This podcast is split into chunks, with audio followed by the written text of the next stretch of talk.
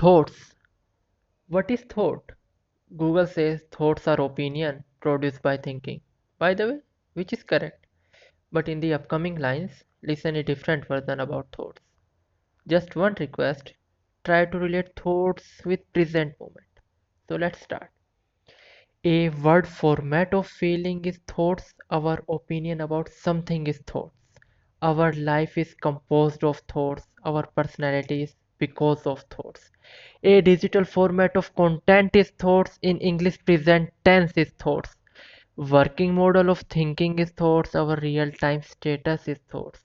Bridge to connect is thoughts. This wonderful world is because of thoughts.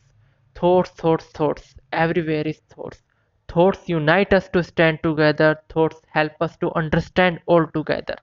What a wonderful, wonderful world it is.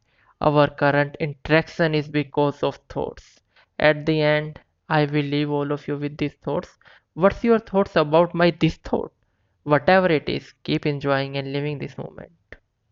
Tick tick tick. Oh, this moment gone. Just enjoy.